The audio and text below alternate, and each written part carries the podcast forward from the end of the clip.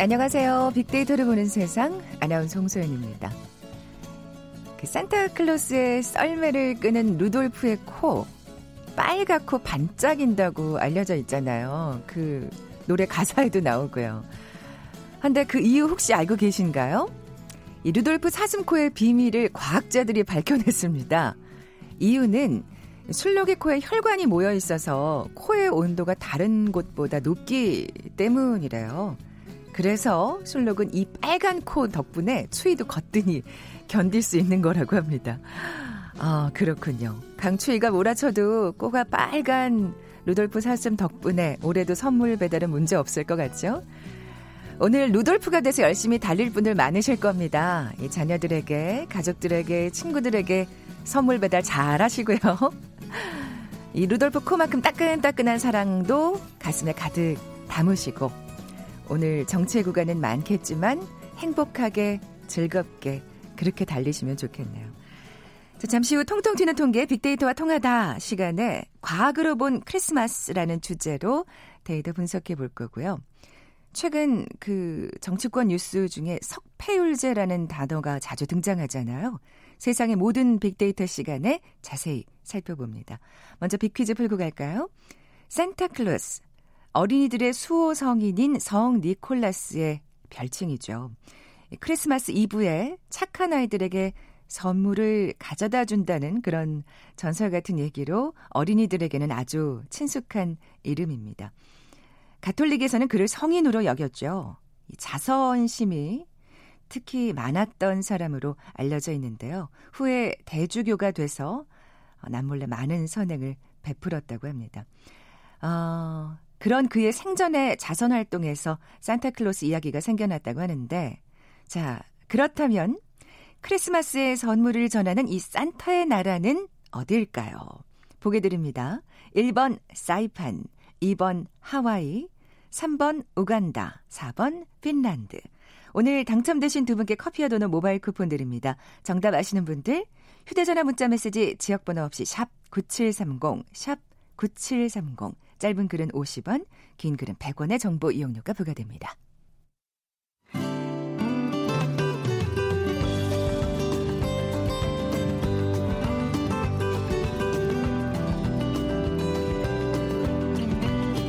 연관 검색어 속에 진실이 있다. KBS 일라디오 빅데이터로 보는 세상. 세상의 모든 빅데이터. 궁금했던 모든 화제와 이슈를 빅데이터로 분석해보는 시간이죠. 세상의 모든 빅데이터. 빅커뮤니케이션 전민기 팀장 나와 계세요. 안녕하세요. 네, 반갑습니다. 전민기입니다. 아, 이 선거제 개혁을 위해서 네. 이4 플러스 1 협의체가 네. 결국 석패율제를 도입하지 않는 단일화를 만들기로 했습니다. 그렇습니다. 예. 어, 국회 상정이 됐고요. 이제 표결만 거치게 되면 이제 통과가 되는 건데 지금 임시 회기이기 때문에 어, 통과가 될 것 같아요. 어, 자유한국당이 필리버스터 하고 있는데 네. 임시 회기 같은 경우는 이제 지금 더불어민주당이 쪼개기를 한다고 했잖아요. 그것을 왜 하냐 하면 그 필리버스터 같은 경우는 한 법당 한 번 할 수 있거든요. 네, 네. 그러니까 이게 임시 회기를 쪼개 놓으면 이번에 필리버스터 하면 다음에는 이 선거법은 할 수 없기 때문에 그렇죠. 그때 통과시킬 수가 있는 거예요. 그래서 뭐 음. 여러 법안들 그렇게 하겠다라는 것이고 어, 어쨌든 이것 때문에 굉장히 말도 많았고 했는데 네. 석패율제를 도입하지 않는 단일안을 만들면서 수정안이 이제 통과가 됐습니다. 네. 이렇게 선거제가 바뀌는 건지는 조금 더 지켜봐야겠습니다만, 네. 예. 단일한 내용을 좀 자세히 살펴볼까요? 일단 지역구하고 비례대표 의석수를 현행대로 유지하기로 했어요. 뭐 225대 75, 250대 50 이야기 나왔었는데 253대 47명 이렇게 유지하기로 했고요. 대신 이제 연동형 비례대표 의석을 30석으로 제한한다. 뭐 캡을 씌운다라고 했었는데 이건 제가 잠시 후에 또 쉽게 설명을 해 드릴게요. 네. 이 내용이 네. 포함이 됐습니다. 그러니까 최근까지 말씀드린 대로 250명하고 비례대표 50명으로 하는 방안이 유력하게 검토됐는데 현행대로 유지를 하기로 했고 민주당이 사실 이제 석패율제를 끝까지 반대했는데 도입하지 않기로 그랬죠. 한 것입니다. 음. 그리고 이 합의안에 따라서 또 다른 법안들 일괄 상정하겠다라는 거고 어, 지금 한국당이 패스트트랙 법안에 대한 협상 의지를 보이지 않고 있기 때문에 이제 강행 처리 수순에 들어갈 것으로 예상이 돼서 또 연말 연초 국회 굉장히 시끄러울 것으로 그렇겠네요. 보여요. 그래서 음. 이 단일안을 가지고 자유한국당만이 강하게 지금 반대하고 있는 그런 상황입니다. 그렇죠. 그러니까 그4 플러스 1 협의체라는 게 결국 자유한국당을 제외한 그렇죠. 야당과 지금 여당의 맞습니다. 어, 합의잖아요. 네네. 네. 어, 아까 뭐 저희 오프닝에서도 말씀드렸습니다만 이 선거제 이 개정안 얘기가 나오면서 석패율제가 진짜 많이 등장을 했습니다. 이 단어가 맞아요. 예. 도대체 이게 뭔가 궁금하신 분들 많을 것 같아요. 계속 들어도 어렵다는 분들 계신데 어쨌든 석패율제는 하지 않기로 했지만 이게 어떤 음, 어떤 논란의 중심에 있었기 때문에 말씀드린 대로 이제 쉽게 말하면 말 그대로 아깝게 석패한 후보자에게 패자 부활의 기회를 주자라는 게 이제 석패율제예요. 네. 그러니까 석패라는 게 스포츠 경기에서 약간의 점수 차로 이제 지는 아깝게 지는 걸 말하는데 지역구 선거에서도 예를 들면 뭐 A 정당 후보가 B 정당 후보한테 어, 투표 비율로 봤을 때 뭐 1% 내외로 지는 경우도 있잖아요. 정말 그래서 뭐 다시 재검하기도 하고 막 그렇잖아요. 맞습니다. 예. 근데 뭐 다른 곳에서 뭐 80대 10으로 이긴 사람들도 있고 그렇게 진 사람들에 비해서 너무 아깝잖아요. 아, 이렇게 떨어진 후보에게 비례대표로 당선될 기회를 주자라는 게 바로 이 석패율제고요. 어, 사실은 낙선자하고 당선자의 표차가 작을수록 비례대표로 구제될 가능성이 컸던 제도인데 이제 일본에서 시행되는데 아, 그렇군요. 어, 우리나라는 이제 일단 도입되지 않는 것으로 예, 결정이 났습니다. 네. 뭐 이렇게 얼핏 들으면 어 굉장히 또 일리가 있는 얘기구나라는 그쵸. 생각도 들어요. 예, 예. 근데 이게 왜 쟁점이 됐던 건가요? 모두에게 좋은 건 아니기 때문이에요. 그러니까 소규모 정당들한테 유리할 수 있다라는 것이죠. 예. 음. 큰 정당들은 사실은 어, 이 지역구 의석을 많이 따낼 확률이 높기 때문에 사실은 소규모 정당 후보들이 어, 어, 어느 정도 득표를 했는데도 불구하고 국회의원이 되지 못하는 경우가 많아서 네. 이걸 사실 따져 보면 어, 군소 정당들이 유리할 수밖에 없는 그런 상황이었던 것이죠. 그렇기 때문에 이제 민주당이 반대를 하고 그렇죠. 정의당이 사실은 굉장히 또 강하게 주장을 맞습니다. 했었던. 왜냐하면 정의당 같은 경우는 당 지지율 같은 경우는 지난 총선 때 상당히 높게 나왔거든요. 그렇죠. 음. 근데 지역구는 많이 못 가져갔으니까 어, 민주당 같은 경우는 지금의 석표율제가 지역 기반이 좀 탄탄하고 여러 번 당선된 의원들한테 유리하기 때문에 지역구도를 타파하자는 본래 취지와 맞지 않는다 이렇게 이야기를 하면서 사실은 표면적으로 예, 예. 굉장히 이게 어, 어떤 합의점을 찾지 못했던 것이거든요. 그래서 반대 정당 후보하고 박빙으로 대결하는 지역에서 또 이 자신들과 후보를 합치지 않은 어 그 소규모 정당들이 표를 합칠 그러니까 정당끼리 이제 합치는 그런 경우가 많아지거든요. 네, 네. 그렇게 되면은 이제 어, 분리할 수 있다라는 것들. 근데 이제 결국에는 어쩔 수 없이 당이라는 게 어, 본인들이 좀 유리한 쪽으로 이런 그렇죠, 것들을 끌고 그거야. 가야 되기 예. 때문에 계속 첨예하게 갈등을 빚었던 것이죠. 그렇게 그 첨예하게 갈등을 빚는 모습이 음, 그러니까 자신의 그 이속만 너무 차리는 것 같아서 맞습니다. 뭐 이게 석패율제가 좋은 제도냐 아니냐를 논하기 이전에 네. 그 모습 때문에 사실 국민들은 별로 반기지 않았던 것 같아요. 그리고 이 내용 네. 자체도 어려운데 여기에 대한 설명보다는 어쨌든 국민들이 볼 때는 말씀해 주신 대로 본인들이 유리한 쪽으로만 계속 주장을 하다 보니까 좀 음, 좋지 않은 여론이 형성이 됐었죠. 네. 그리고 민주당 같은 경우는 이제 왜 4월에 선거제 합의안에는 석패율제 합의해. 놓고 예. 말을 바꾸냐라고 뭐 이런 비판도 있었는데 네. 뭐 팩트 체크 해 보면은 말을 바꾼 건 아닙니다. 이제 방식이 좀 달라졌기 때문인데 아, 그래요. 예, 애초에 합의했던 게 지역구 대 비례 의석수 225대 75석일 때는 권역별로 이제 석패율제를 적용을 했습니다. 근데 방식이 바뀌었었잖아요. 예, 그러다 보니까 비례대표 수가 음, 좀 많이 줄어들게 됐고 음. 그래서 전국을 좀 통으로 석패율제를 적용하는 방식으로 바뀌다 보니까 또 이런 이야기들 아니다. 나왔죠. 예. 네. 그래서 사실은 뭐 여러 가지 또 단점이 있다 이제 민주당에선 이야기한 게 실제 일본에서 어, 거물 정치운이 오랫동안 인지도 때문에 석패율제로 계속해서 부활하는 경우가 생기기도 하는 것이에요. 아, 2등은 그렇군요. 계속 할 수 있으니까. 네, 네. 그런 뭐 여러 가지 이야기들이 있습니다. 음, 그렇군요. 참 이게 뭐라고 뭐가 옳다 그르다라고 말하기는 참 맞습니다. 쉽지 않은 것 예. 같아요. 예, 장단점이 있는 건데 빅데이터 상의 반응은 어떻습니까? 일단 수정된 선거법에 대해서는 아직 좀 여론이 많이 형성 안 된 상황이에요. 어제 통과가 됐기 때문에. 근데 이제 석패율제와 관련해서는 12월 들어서만 한 24,500여 건 정도 언급됐고요. 연관어 1위가 정의당, 2위가 민주당이에요. 두 네, 정당이 그렇겠죠. 좀 첨예하게 갈등했었기 네. 때문에 그렇고요.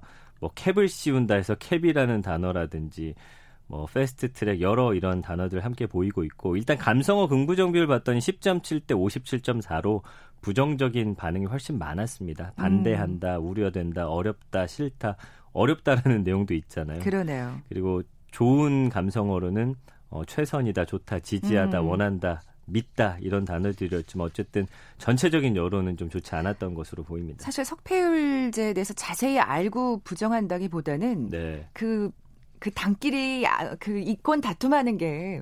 그. 모습이 보기 싫어서 아마 이 부정 감성가 높지 않나 그렇습니다. 앞서 말씀드린 대로 그런 생각이 예. 들고요. 어, 캡이라는 그 연관어가 검색이 됐는데 네. 이게 지금 연동형 비례대표제하고도 맞습니다. 연관이 있는 단어죠. 이것도 좀 설명해 주세요. 이거 좀 어렵죠. 네. 정당의 득표율에 연동해서 의려, 의석을 배정하는 방식이에요. 그래서 예를 들면 A 정당이 10% 정당 득표를 기록을 했다면 전체 의석의 10%를 A 정당이 가져갈 수 있도록 하는 건데 이것도 어렵죠. 더 쉽게 설명드리면 네. 한 정당이 지역구에서 100석을 얻었어요. 음. 근데 정당 지지율은 40%를 얻은 거죠. 네. 그렇게 되면은 어, 총, 총 300석이잖아요.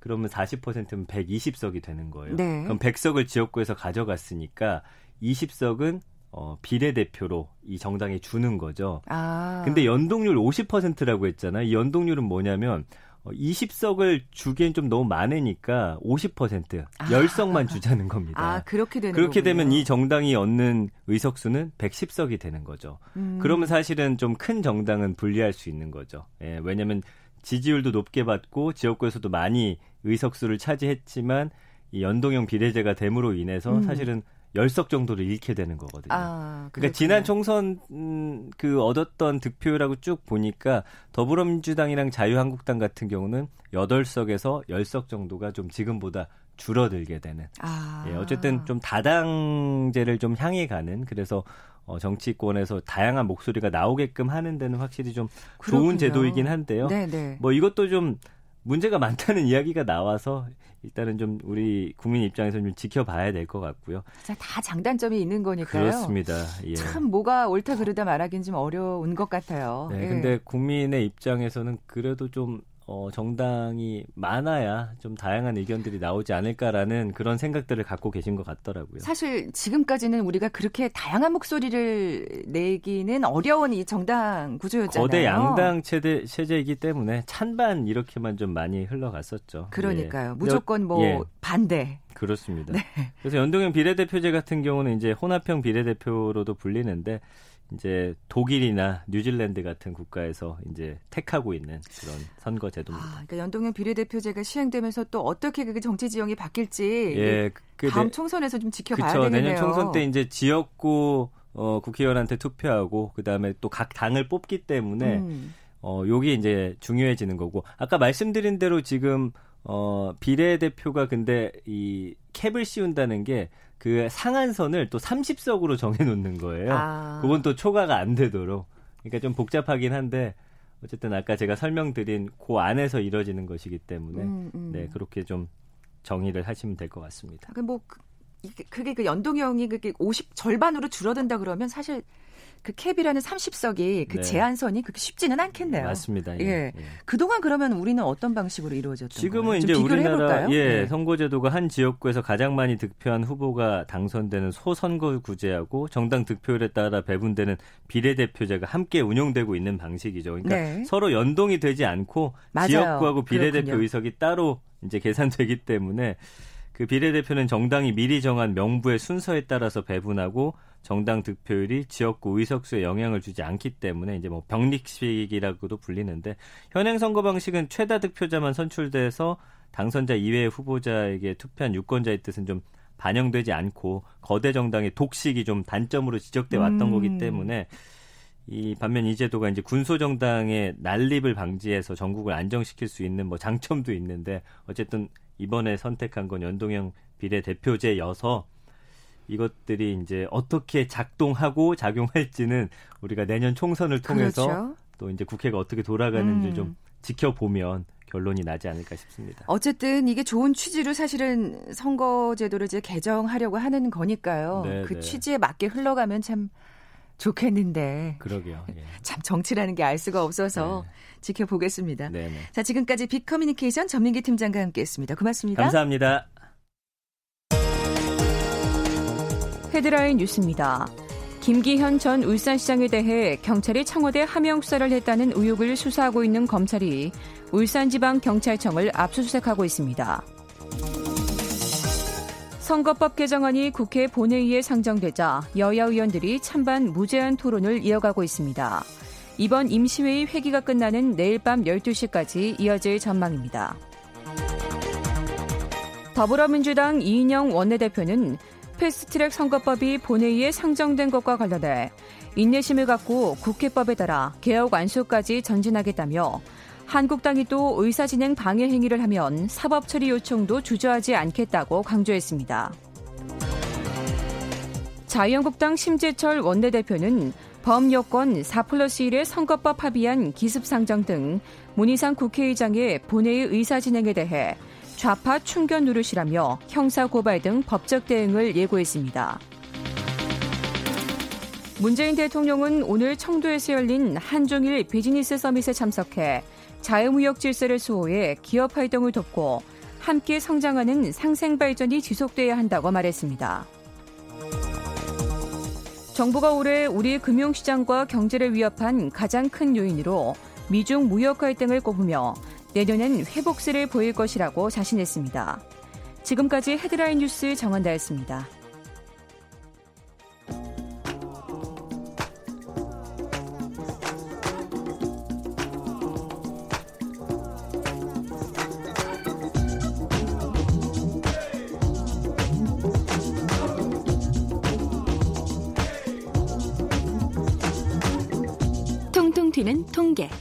빅데이터와 통하다.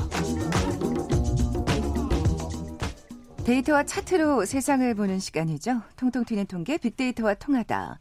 디지털 데이터 전문가 김원식 박사 나와 계세요. 안녕하세요. 네, 안녕하십니까. 네, 먼저 빅퀴즈 내주세요. 네, 이 산타클로스는 어린이들의 수호 성인인 성 니콜라스의 별칭 입니다. 이 크리스마스 이브에 이 착한 아이들에게 선물을 가져다 준다는 전설로 어린이들에게는 매우 친숙한 이름인데요.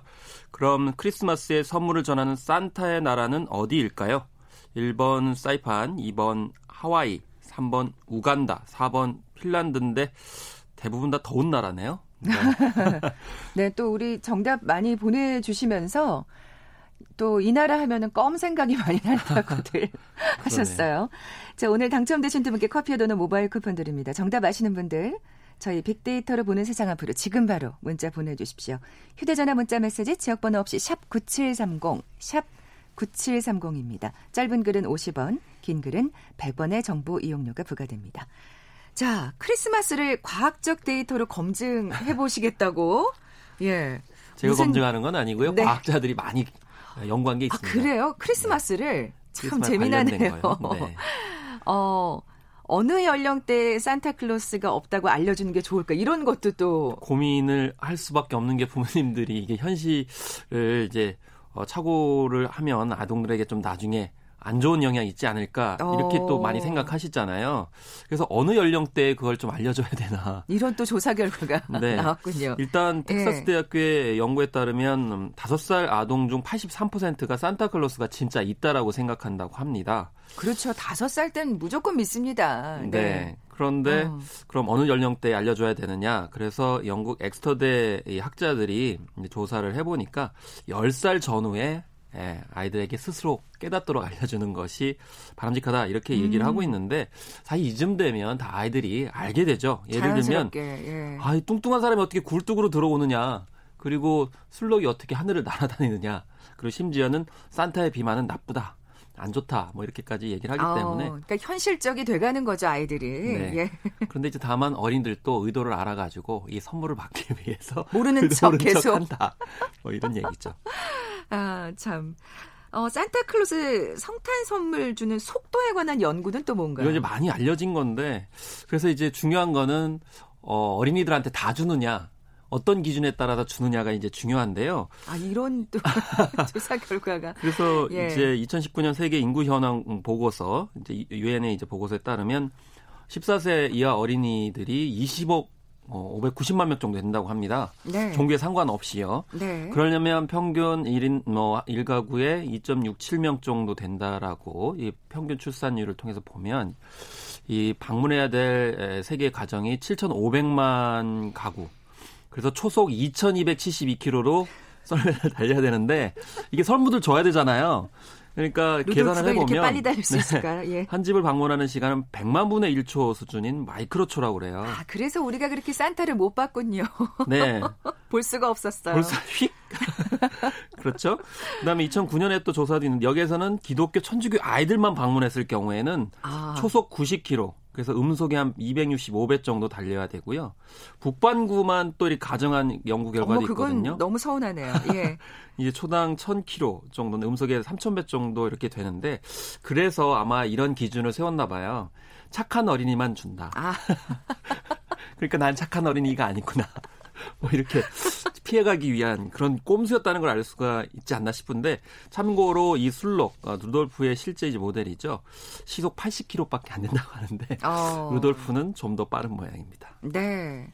그 루돌프의 원래 주인공이 술록이잖아요. 네, 그렇죠. 근데 그, 기- 그 술록이 길을 잘 가는 이유에 관한 연구도 있다고요. 그렇습니다. 예. 이제 길을 잘 가는 이유 아 밤에 이제 되게 움직이잖아요. 그래서 그렇죠. 이제 뭐 10시부터 어, 새벽 6시까지 배달을 끝내야 되는데 아, 그렇죠. 이게 또 하루 종일 달리는 게 아니잖아요. 네, 아. 그 시간에 딱 해야 되잖아요. 그러면 네. 이제 밤인데, 어, 그러면 이제 루돌프의 코는 밝기 때문에 그 불빛을 비춰가지고 가는 거냐. 아까 그 제가 얘기했잖아요. 빨갛고 반짝인다고. 예. 근데 이제 보니까 눈이 좀 다르다라고 합니다. 그래서 연구, 아, 술록이 실제로요. 예. 음. 그래서 이게 사실 겨울만 되면 여름에 좀 금빛색 나는 눈동자가 파란색으로 바뀐다고 그래요.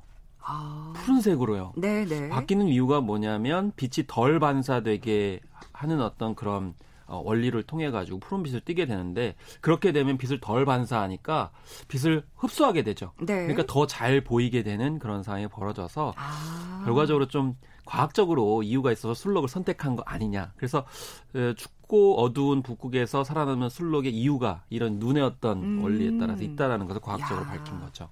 또 이런 또 뒷이야기가 있네요. 아. 예. 그러면 루돌프는 암컷일까요? 수컷일까요? 이것도 이제 연구 대상이었어요. 와 정말 네. 알래스카 대학 진짜 다양한 연구팀인데요. 연구를 그래서 네. 이거는 이제 짝짓기와 연관시키는 과학자도 있습니다.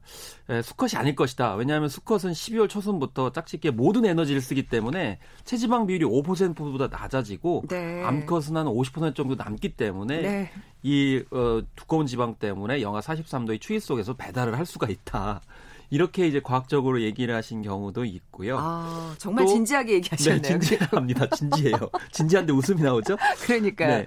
그리고 이제 루돌프가 뿔이 있는데 아 수컷은 뿔이 없을 수가 있다. 왜냐하면 이때 12월에는 수컷은 뿔갈이를 한다고 합니다. 그래서 아. 민머리 수컷이래요. 그렇기 때문에 음. 암컷들만 수- 에, 뿔이 있어서 결국 루돌프는 에, 암컷일 것이다. 아. 이렇게 이제 과학자는 결론 내리고 있죠. 요거 사람들한테 옆, 얘기해줘야 되겠어요. 이렇게 잘난 척하면서.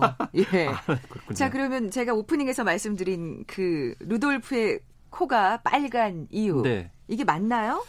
혈관이 맞습니다. 코에 모여 있어요. 예, 예. 슬로게코는 인간보다 25% 정도 많은 혈관을 가지고 있고요. 또 뇌의 어, 온도 조절이라든지 동상으로부터 몸을 보호하기 위해서 코만 예 털이 없다고 합니다. 아 그렇군요. 그래서 추위로 빨개졌다든지 술을 마셔서 그렇다든지 뭐 이렇게 이제 약간 우스개 차원에서 말씀을 이제 하시는데 네, 네. 원래 이제 모세혈관이 많고요. 그걸 음. 통해 가지고 이렇게 신체를 조절을 하게 되는데 에, 무거운 어떤 썰매를 끌게 되면 이 신체 냉각 시스템을 작동시켜야 되니까 과열되는 게 맞대요. 그래서 그래서 썰매를 빨개지는 끌면 더 빨개진다라는 아. 거죠. 또 일부 과학자들은 기생충 감염돼서 그런 게 아니냐 뭐 이렇게까지 얘기를 하는데 어쨌든 모세혈관의 기능 역할 차원에서 좀 타당하다라고 보시면 되겠습니다. 빨간 코 덕분에 어쨌든 그 어, 이 추위를 거뜬히 이겨내면서. 썰매를 끌 수 있다는 네. 거 그건 사실로 밝혀졌습니다. 그렇습니다.